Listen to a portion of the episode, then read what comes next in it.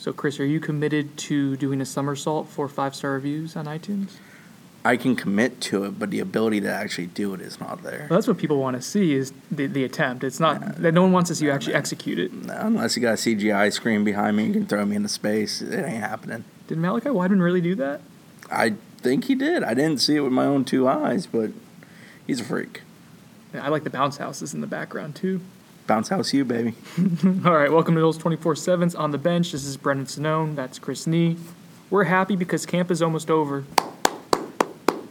Well, one of us is happy because camp is almost over, and then the long season starts. But we're here today to do a, I want to say like a recap of what we learned so far through camp. There's one week left, uh, and then we turn our attention to Boise State. Or I should say, Florida State turns their attention to Boise State. We'll have a Boise State centric podcast coming up, so our, our attention's already there. But uh, I want to go over what we've learned. I want to go over some stuff from Media Day. And I want to do kind of a revisionist history on my confidence rating grades, uh, which I don't think Chris knows what they were. No, so we'll, we'll see uh, what you think of them. no. No, that would that would require you or Josh or anyone to uh, to read my content, which doesn't really happen. I just lot. skipped that line in every one of them. I mean, it is an arbitrary number that people don't like to argue about. Fifty-two percent. and that's what we're going to argue about right now. So, camp. Let's start off with the scrimmage they had on Saturday. Uh, dude, it's really. I got some intel. I had to work really, really hard to go and set out a lot of text and, and whatnot to to get the information, but. We aren't the only ones. Like they're more buttoned down this year than they, they were last year. Is that is that a fair observation? Yeah, and I don't think there's anything wrong with that. I think you're trying to keep things in check before you play a ball game. Whether it's good or bad, you're just trying to keep it in check. And I think it's important to kind of run a tight ship, and they've done a good job of that this preseason. The one takeaway, well, there was a couple takeaways, and I did a VIP thing. I don't want to give it away too much. Give it uh, away, our- give it away, give it away now. give it away, give it away. No, don't get me going on the chili peppers. All right. Um, I don't want to divulge too much because we do have paying customers. Uh, but I will say this: everyone around the program that I've spoken with um, thinks Kendall Briles is the real deal, um, and, that that's something that we've heard from players and uh, Coach Taggart, and, and you get that feedback when you talk to guys on record. But when I start hearing it off record and I hear it from other side, you know, different sides of the ball and different different levels of the organization in it, outside of it, and it's all consistent. To me, that that means that there's something there. Now, this isn't me promising that the offense is going to be great, but I'm not. I thought you wrote that they're going to score 41 or more points every That's game. That's not what I said. I said that that's what the belief internally is. It's not the same thing. Don't put that. Don't, don't put that evil on me, Chris. Sonnone, Sonnone. uh, FSU and, and Kendall Briles specifically is very confident about what the offense could do this year. Yeah, and you know what? You talk to Kendall Briles, and he he oozes it. Like he he knows what he wants. He knows how he's going to go about trying to do it, and he's had results doing it everywhere he's been beforehand. I think he has more skill at his disposal here than he's maybe ever had at any other stop. I mean, he said as much as far as the skill guys. And I think he's also a very intelligent human being when it comes to how to hide a weakness. That's the part of the and what you just said, Chris, is what what has dawned on me through camp is that he has a great idea, a really good grasp of, of what his weaknesses are and how to hide it. I think it took FSU a really long time last season to kind of figure it out to the point where where it was like they were reacting uh, almost negatively, where there was this uh, retraction in that sense, like a very negative, uh, almost kind of defeatist attitude to the offense last year. Not that the offense was going to be great, I think, regardless of what they did. Uh, this year, they're setting out to massive deficiencies early on and, and accentuate uh, the strengths, which is what every coaching staff does in theory. But I think he has a really good grasp of what those weaknesses are already. To put that in simple terms for a listener, Mm-hmm. he's going to go max protect when he needs to block it up, and he's going to get rid of it quickly when he's not keeping everybody in.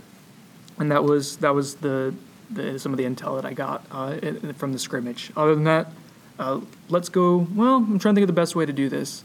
I want to go position by position, uh, but I don't want to do that in the in the scrimmage format because we don't have enough information to do that, and we'll do that with the confidence ratings in a bit. One other thing I'd throw out about the scrimmage, and I, I talked about it on the last podcast that we did concerning the team, was that I didn't know if the defense was getting home. Like it wasn't a I had heard it was not, or that I had heard it was. It was literally I didn't know, and it was kind of one of those things when you poked and prodded and asked people, you weren't getting a really straight answer, and that still has continued to some degree. But in media day, talking to Mark Snyder, talking to a few of the players on both sides of the ball, it sounds like the belief is that it is doing it well enough where it's not a concern. I was told, quote unquote, fine. Is that? I mean, it, they're not Yeah. concerned about it, like you said. Uh, right now, it's not a strength, but also it's incomplete because Joshua Kaindoh, Marvin Wilson, Leonard Warner, those guys didn't scrimmage the other day. Marvin Wilson hasn't practiced in, in weeks now. Yeah. Joshua Kaindoh's been in and out. I don't know what Leonard Warner's deal is. We'll, we'll keep an eye on that, but I don't think there's anything serious. But point being, those are three out of probably the top four or five top pass rushers, regardless of position, and they are not scrimmaging and not practicing regularly. Yeah, Snyder gushed on Warner. It was funny. He uh, he was kind of talking about all his edge guys, and Warner's name comes up, and his eyes kind of twinkle, and he just has a little something extra. This is going to sound he- weird. Mark Snyder has really dreamy eyes. He said he uh, Sorry, I shouldn't have last year watching him work as an inside backer, loved the way he used his hands, got off blocks, rushed, just how he did it, and he knew it would translate to moving him there, and that's why Leonard was kind of the first movement in this whole shift defensive scheme Mm-hmm. Last of spring. putting a guy on the Last spring. He just loves what he can do, and I, it's clear that he's an adamant, firm believer that Leonard Warner can be a big, big piece of the puzzle for them. And Warner is their first team edge rusher on that side, Yeah. with Murray backing him up. The other side's J. Robin Kaindoh when Kaindoh is able to play. So, you know, I think it's fair to say it's still a question mark, but I'm less concerned today than I was at this point a week ago. I shouldn't have said that thing about Mark Snyder's eyes, should I? It was kind of weird, man. I've been. You're I've been weird, called- though. I I- mean, people have accepted that you're a strange bird. You know what? Can I vent for a second? No. Okay. I don't know why you would listen to this podcast and be weirded out by me being weird. Like you know what this is at this point, right? I think It's so. like going to McDonald's and then you complain for getting the, the squirts afterwards. Like you knew what this was. uh, to, to the point of I'm going to redeem myself and, and show that I sometimes know what I'm talking about. Uh, Leonard Warner was in our top, I think, 15 for the most important players this year. Um, for that reason, we expected him to be someone who would be an impactful guy off the edge, and and we keep getting intel that they think that that's what he's going to be. I'm using Yeah. intel a lot today. He didn't get intel. moved. He didn't get moved because he was deficient at what he was doing. He got moved because he's much better at what they want him to now do. Yeah. So, so that was um, I'm sorry, so pass rush was something that was touched on. We'll go position by position in quarterback. I heard James Blackman had a good day, but then I, dude, I got so much conflicting information about what the quarterback battle looks like right now. Here's what I can definitively say, because this has been consistent.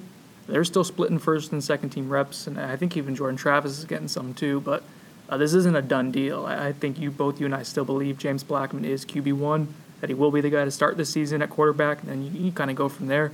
I think he's had a decent camp, um, but I'm not yet 100% sold that this is a, a, a done deal. Um, and I don't know if I thought that way a few days ago, so that's been a little bit of a development. But, but I don't want to overblow it too. I, I still think this is a James Blackman deal. Alex was brought in to push him, give him competition. He's doing just that. I don't believe he takes a job. I think it's James's job. But Alex has done a good job of being what they expect him Say to job be. one more time. He he's serviceable. He knows where it's supposed to go. He processes quick. He's a grizzled veteran to use a lovely cliche. Let, let's that's a, that's a good Kendall Kendall Briles That's described transition. him as you know a vet Set- who's set been up. through it a heck of a set, lot. set up media day and Kendall Briles. Go on, do it. Well, you Transition. s- you sat in there and watched uh, Kendall Briles for 15 minutes up close and personal, and I listened to the audio and went through the transcript. I was listening from afar. I was dealing with defensive coaches while you were dealing with Kendall, and uh, Briles is just. I mean, he he likes his quarterbacks. I think he likes what he has in that room. I think he likes how they're pushing one another. I think he likes how they're competing. He certainly likes how they act towards one another. It's not a there. There's no knives being held to each other's throats. Right. It's a whole lot of pushing one would- another and trying to be the best not. quarterbacks possible. Well, really weird position. competitions can get really ugly, and you know, Yeah. especially this day and age with transfer portal and guys willing to jump ship real quick. I don't think any of that element is here currently. With We're not allowed to talk about the transfer portal on this podcast. You know that. Um, let's talk about Kendall Briles and let's talk about media day. And I want that to be the transition of what we what we learned uh, yesterday. Which media day can be uh, for our listeners. I'm going to paint a picture for you guys. It, it can be kind of a waste of time. Is that fair to say? Sometimes. Well, if you cover the team day in day out as we do, yeah, it is. I it mean, can be a little clustery. Yeah, and it, it's a day when like thirty percent of people in the room working as media, you're never gonna ever see again. They're just here to collect for one story or a news piece, and that's why they're here. But they don't cover this And team year in year out. giant cameras Yes. get in your way. Yeah, they're sort of pains in the ass if we're gonna be honest about it on the podcast, and I'm gonna be honest about it. Good. But But media days also for us the biggest thing about it yesterday was getting assistance. Yep. We've talked to Briles once this preseason. We got him a second time yesterday. He talked for 15 plus minutes. He was excellent. We got Coach Barnett again. We had him once He already this preseason, and he was very good. I, I hung in there for about the first 10 minutes with him. And then, you know, for me, the guy in the room who I really enjoyed talking to, and I was supposed to only do defense, but I had to carry somebody else's slack. I got Randy, talked to him for a good 15 minutes, and he's impressive. He, he the way he coaches, the way he acts, the way he tries to build his guys up with confidence. He's very much that way in person. He's very much that way, but he's matter of fact. He's not. Randy he's not, for our listeners. yeah, he's not trying to turn his offensive line into something they're probably not going to be, but he's also saying they're going to maximize what they can be, basically. And you know, he, he's a Texas kind of dude who has some sayings that certainly fit that connotation. And he was enjoyable, and he talked about the synergy of him and Kendall Briles, which is something that I've been very interested in. I think it's going to pay off huge for FSU Are you this write year. that story eventually? One day I'm going to write that story. Yes. Um, it was supposed to be today, and it was supposed to be like three weeks ago. But one day it will happen. They'll be have they'll have different jobs somewhere by the time it gets published. You know how I am. I, I get motivated like four days a month and write a lot of stuff, and then the other 26 days I'm just grinding. you're just through. maintenance and wiping Josh and I's butts. Yeah. Yeah. So, but Randy was very impressive. I talked to Mark Snyder some, touched on that already. He's a former head coach, so he talks like a former head coach. He's very guarded about stuff. Odell's Odell. He, you know, is very direct. Uh, he did talk about said Sedwood and how he stuck with him through that difficult thing, and he's like, "That's what it's about. You, you're making a commitment to a young man, not solely a football player." And you talked to a lot more coaches. Odell is Odell. Um, you talked to Woody.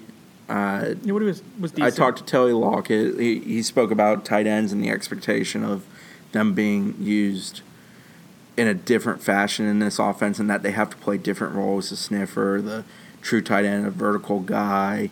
You know, that they're asked to do different things and that they have a lot of guys with kind of varying skill sets that might kind of play to different roles, but that they like the top end of that group, which is Cam, Trey McKitty, Gabe Nabers. Those are the guys they're going to rely on there. not um, necessarily in that order. Yeah, and you you talked to what Pimp, Woody. I asked Pimp why.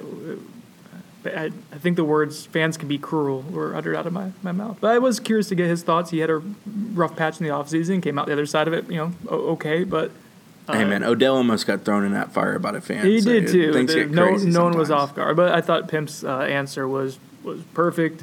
And uh, and the thing that I was interested in with Pimp that, that I want to write later this week was about Cam Akers and and really uh, taking a step back to to remember that this guy's only played running back for a couple of years and just how different it is playing running back than it is quarterback and, and maybe we we assumed unfairly that I mean, he had a lot of success as a as a freshman uh, and so some of that you know there were issues obviously within the scheme and the offensive line and, and Cam himself but Yeah, you that got was- frustrated. that was yeah for sure that's what Pim talked about was him being more patient but it's cool man like apparently they have a cut up of of just all the plays that Cam left on the field last year and they've been showing it to him over and over and over again And Willie Taggart referenced that too during his uh, press conference at the start of yesterday's media day. That Cam Akers last year, at the end of the year, started doing what they need Cam Akers to do. And that for a while there last year, just wasn't happening. Mm-hmm. They got frustrated. He, There, remember, he, there he were a didn't number of reasons. He didn't start against Miami. We got that message right before that he wasn't going to start uh, against Miami because they were just kind of fed up with it, with him not running the way they wanted him to at that point. and he was fed up. He was frustrated. Right. It, it wasn't going well for anybody last year. And for a guy like that who had had so much success out of gate as a freshman, it's very tough to swallow that pill of essentially taking a step back that you it's out of your hands to a degree. Mm-hmm. But he also there were things he could have handled better and done better. And I think Cam's come a long way. I think he's a very mature dude. I think he's ready to put it on the field and play at a high level. I think FSU expects him to play at a high level. And Kendall Briles gushed about Yeah, him. He- let's- he said he was one of the best backs he's ever been around. I forget the exact quote. You were right there front and center. yeah, he said something, and that was the context. Was one of the, the most talented players. Let, let, real quick, let's go with KB, and uh, I got three things that I kind of took away from that that I want to run by you, uh, and that was one of them was his skill guys. I know he said this about two weeks ago when we spoke with him. This was confirmation and a little bit more detailed. He loves his skill players. That was one of the big ta- takeaway. Cam Akers, DJ Matthews. Uh, I'm trying to think of who else he discussed. You know, on record. Laborn. Laborn, uh, and he likes Anthony Grant too, but he's really excited about what he has there. Fair? Yes. Okay. So that was one. Two was the quarterbacks. He didn't really tip his hand one way or the other. Thought it was really interesting the way he talked about James Blackman and in some of his physical tools, but also some of his physical deficiencies. Um, and then Alex Hornibrook was really not talking about much of his, his physical tools at all, uh, at all, other than he may surprise you a little bit with, with his, uh, his mobility, the way he runs. Hornibrook was more about the experience he brings, the knowledge he brings, uh, how he's kind of acclimated to a new offense and a new program really, really quickly. Yeah. Uh, and, and as that applies to the quarterbacks, he basically said, and this is a reiteration of what we said previously, but uh, he's not looking for a certain type necessarily. I, I think he wants someone who's a little bit more mobile personally. Um, but the most important thing he said is, is are you trustworthy? Can I trust you? I'm trying to remember exactly the way he He said it. wants guys that take care of the ball. That's for That- sure. That's and that was one of the never- and That's true of every coordinator and quarterback coach ever. Right. But he he walks that walk. His guys generally in his career have taken care of the ball at a very high level for the amount that they're used in reps as a primary piece of the play. Well, and let's put it in context of uh, him. Yes, he wants to take care of the football. Uh, when you're also talking about what the previous lesson learned was with the skill guys he trusts, if he really believes that this is the most talented, one of, if not the most talented group of skill players he's ever had, which we're talking about basically Baylor, uh, which had some really good guys, Corey Coleman, KD, uh, KD Cannon, uh, among the two. Um, Well, was the running back? Derek King at Houston, I know. Yeah, as loved. a I mean, quarterback, That guy, that guy fit um, him to a Devin T. Singletary at FAU, Yeah. but we're talking about Workhorse collective, a collective unit. But let's Yeah. let's say for uh, the sake of this conversation that this is one of, if not the like, like for sure, this is. Let's just say this is the best group of skill guys he's had uh, in terms of overall talent. Uh, he wants a quarterback who's just gonna be able to get them the ball and let them do things. He's that confident in his system. I'm being told legitimately multiple times, multiple people, he thinks he's going to hang 40 a game. Uh, that, that's enough to where I feel like I could put my name on it, where enough people have said that, that he thinks that's the case. Uh, again, I'm not saying that necessarily is, Which is what's is going to nuts because it'd be almost Almost double. almost double what FSU double. averaged last year. Now FSU was dreadful last year in that regard in that statistic. Yeah, but doubling so your you points. expect an improvement, but yeah, doubling is a Um, drastic jump. But so what makes this interesting to me is so if you're saying that he loves those skill guys and he wants someone who just values taking care of the football and can get them the ball, um, that makes this quarterback situation, uh, like I was saying earlier, I think a little bit more interesting. Uh, because he actually went out of his way to say James has to take care of the football a little bit better. I don't remember the exact quote, but he did say that. That was in the transcript, right? You're just gonna take my word for it. Yeah, Uh, I can't remember off the very top of my head, but Um, he's re- between he and Willie Taggart, they've reiterated that point over and over and over this preseason. That that may be the most important element for a quarterback in their system. I, I'm trying to pull it up, but the FSU internet's not not allowing, not having it today. It's consistently inconsistent. Uh, and I had a third point, and that's that he loves Randy Clements. He does. And He called him a genius. th- that relationship goes well beyond football. Longtime friends, families are very close. You know, Randy's the older of the two, and Randy's known Kendall. I think he said since he was like 8 if I remember the correct age. Um, but it, it's two guys thinking with one brain. It's very clear in the way they talk. It's very clear in watching them in a practice setting. It's very clear in talking to offensive linemen how much better it is this year with handling play calls coming in and it translating to quickly executing on the field versus last year where for O linemen I think they felt like they were looking at three different people at any given time and it was mind boggling for them and some of them flat out hated it. Um, you know, they'll say that on and off the record about how much it's just it's a departure from last year and they're so happy to be departed from it. I think it will make a big, big difference. I think the tempo will be much better because it will be executed at a much better level because there is a single brain on the sideline, which is Kendall Briles lined up with the quarterback, getting it single signaled in, getting it run, getting it executed. And I think that's very important. That definitely, you know, in talking to Randy, having known some stuff about Randy, talking to people that knew Randy, what he said yesterday reiterated many of those points. There was nothing shocking in talking to Randy Clements yesterday. It was very much a Con- confirmation. of- confirmation of who and what he is, how he works with Briles, what he expects from his linemen, how he goes about getting it out of them. All right. So what? While you were talking about Clements, I went back and pulled up on my phone because my internet's still not working. Thank you, FSU guest. Um, Kendall Briles on James Blackman said, and this is within the context of he said some good things about him before and after, but in the middle of this quote, uh, there's been some times where he's been a little loose with the ball, and we've addressed that. That's the main thing I tell those guys. And went on a rant about you know taking care of the football, but made it a point to say JB has to do a little bit better with that, which you know we saw them as a true freshman. He that, that was an issue was consistency and accuracy. Um, But if you do want to hear more about Kendall Briles, uh, we have the video online, and, and if you want to hear it like on the car ride or whatnot, uh, we did that on one of the. I just put up on the podcast so you could download it and listen to it that way on the previous episode of On the Bench. So you can go ahead and do that. Uh, a few other notes from Media Day before we go into our break. Uh, we got confirmation with Willie Taggart on record that Marvin Wilson and Tamorrion Terry are both supposed to be practicing sooner rather than later. We're believing it's going to be this week. Did he ask you if you actually believe him this time? Is that how he Just phrased it? if I believe him, Yeah. say this time, and, and I'll, I'll be very I think honest. you even fronted that question by saying our readers want to Yeah. know. it's because, dude, I had a scoop on Terry that I have from a very good source that I knew he was coming back soon, and people Peop- were even freaking out then people- because I didn't give him the timeline exactly. Preseason's brutal because every Yeah. word is parsed. We the quote about the scrimmage was like we stayed Pretty healthy. healthy or pretty was, what the hell is that like, supposed to I'm mean? like, I don't think anybody died, and I think they're pretty confident everybody you know should be available week one. Um, but that's just how it is. That's preseason defined. So uh, one other thing, Ron Dugans was not available. Right. Uh, family emergency.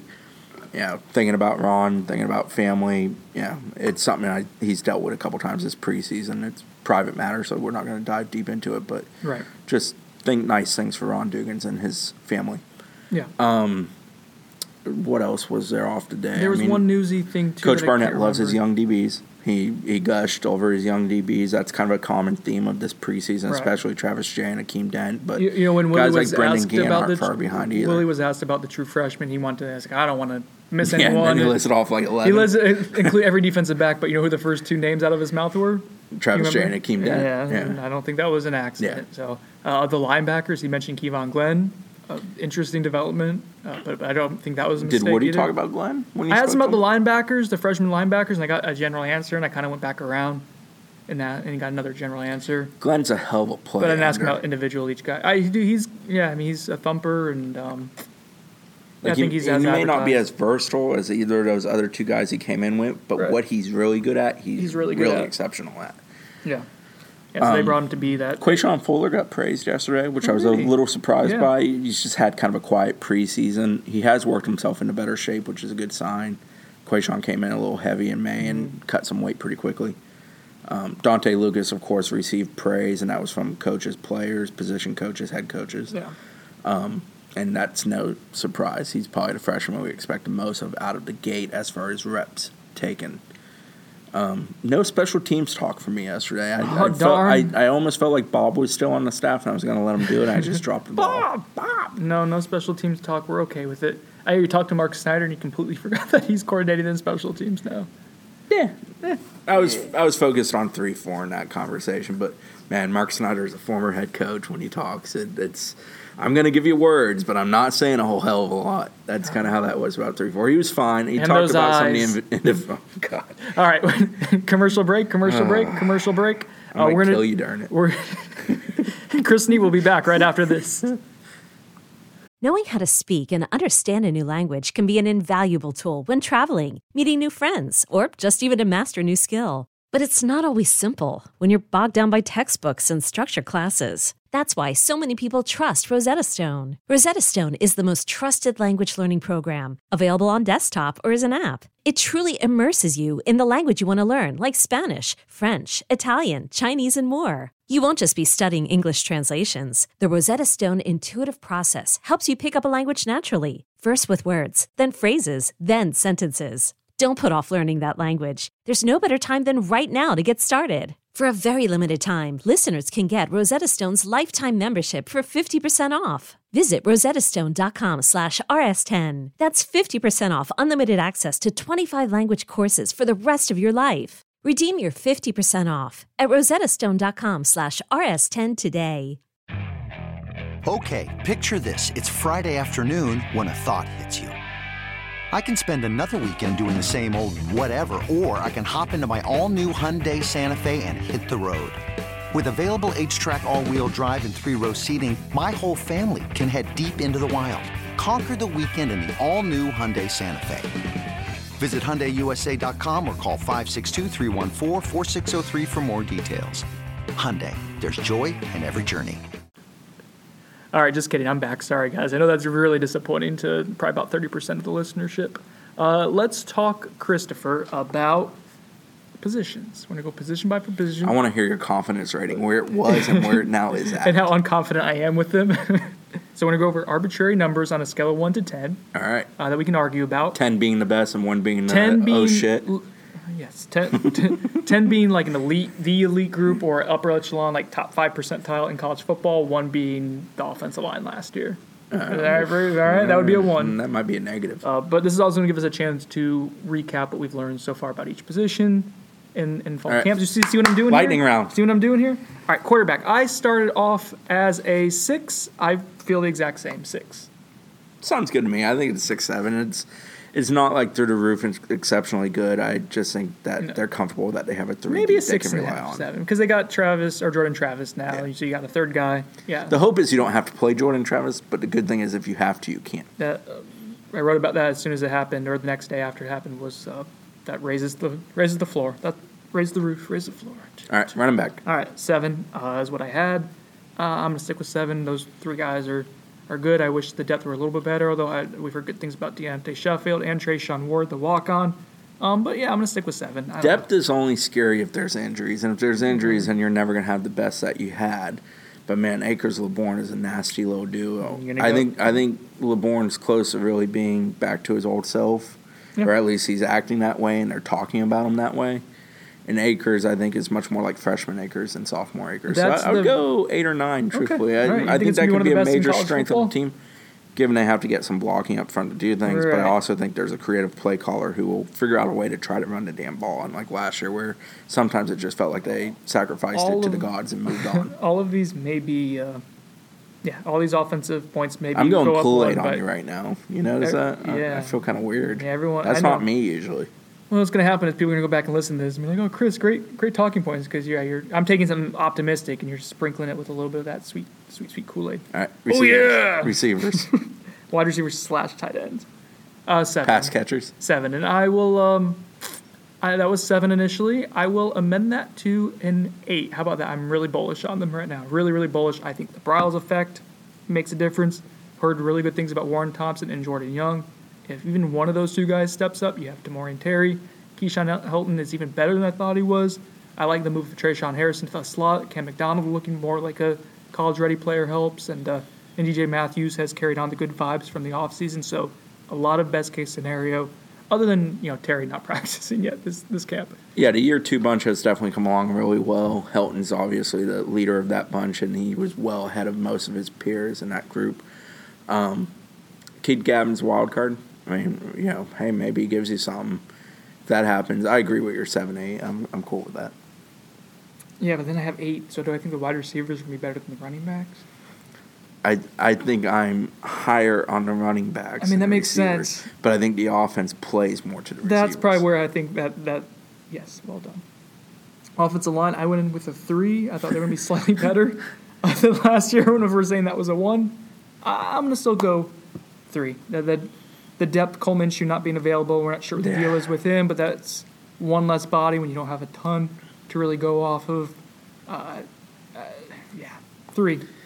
I'm going with a five. Woo! you think it's gonna be I- just a smack dab average actually- P5 football? I think they're going to be able to run the ball much more effectively, and I think the coaching of it's going to be far better Wow. than a year ago All as right. far as playing to strengths and weaknesses. I mean, on for an arbitrary scale and a two point difference but for us, I I'm ready will, to s- fight I right will now. say they're living on cliff's cliff's edge. I They, like they can afford pretty much no injuries at tackle, Yeah. and probably one on the interior.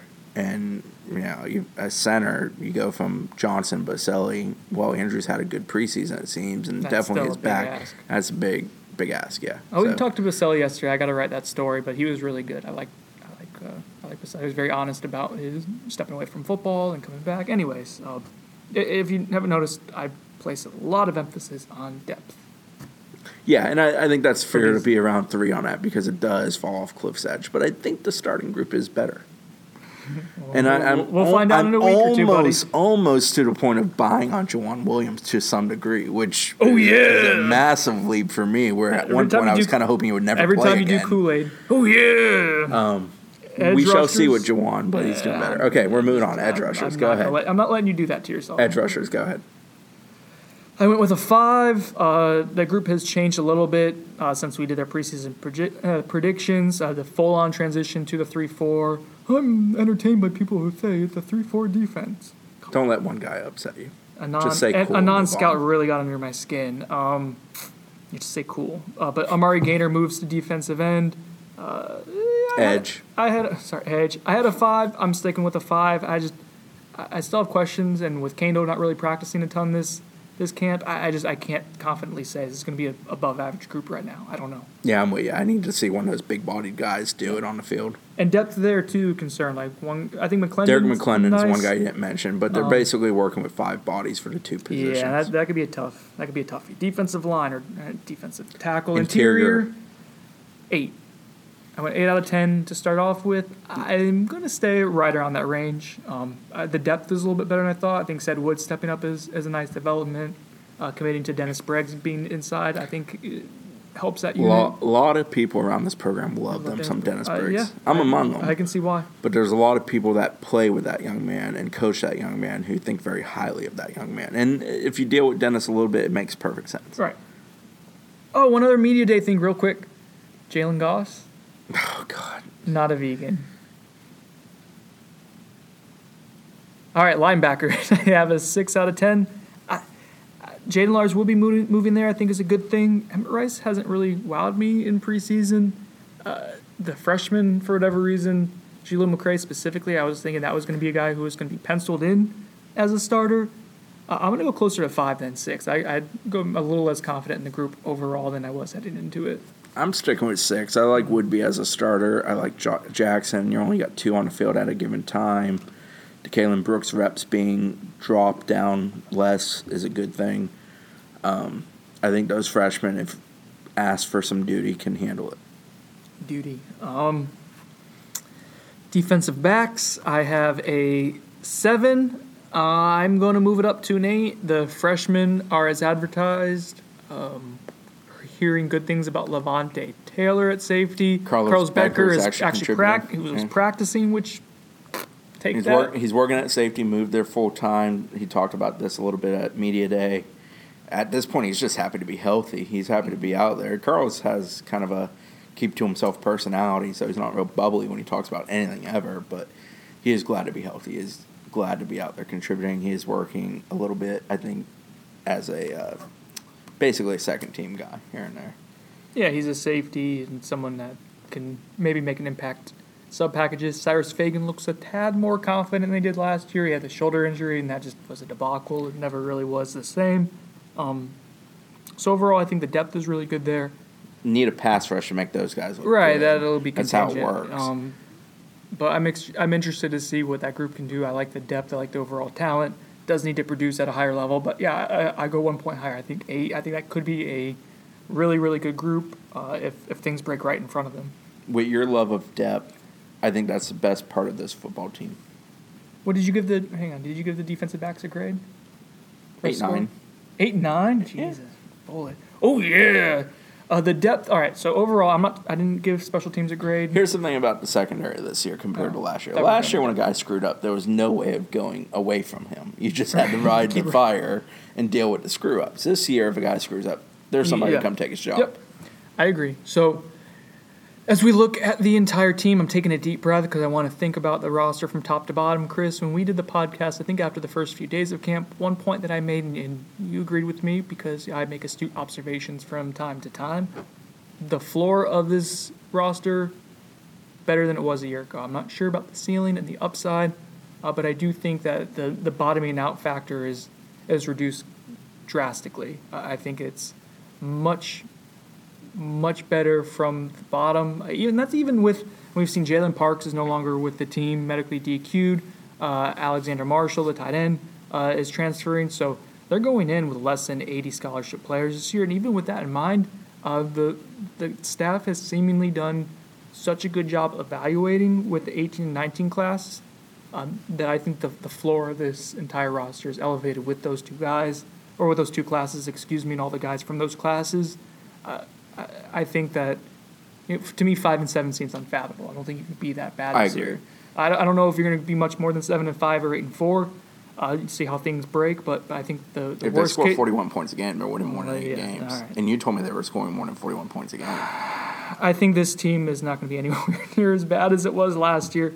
Uh, and those blowout losses, I think, are going to be reduced drastically. How that leads to actual wins, I'm not sure, but I don't foresee seven losses again. Yeah, I think it's much better too deep. Um, still concerns with O line depth and truthfully O line talent. You know, I'm almost there with Jauan Williams. Stop. I'm almost stop there. doing. Um, Oh yeah. I want to see what the edge can do. Running backs can't really afford either of those top two get hurt. Anthony Grant's super talented, but those first two are such a pivotal piece of what your offense is trying to accomplish. Um, for me, those are three areas that really can swing this team. Also, need special teams to be better, I do think it will be better. So yeah, I, I think it's a better team. I don't to- think the sneak in very, special teams. I don't think the very top of the roster is maybe more talented than it was last year. Right. But I think you know around fifty or so players on the roster can be really counted upon.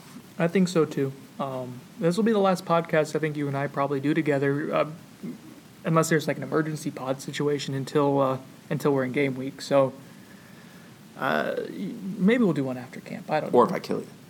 Oh, then you're only doing the podcast. Right. Guess who has the password to Megaphone? This guy. I know what your password is.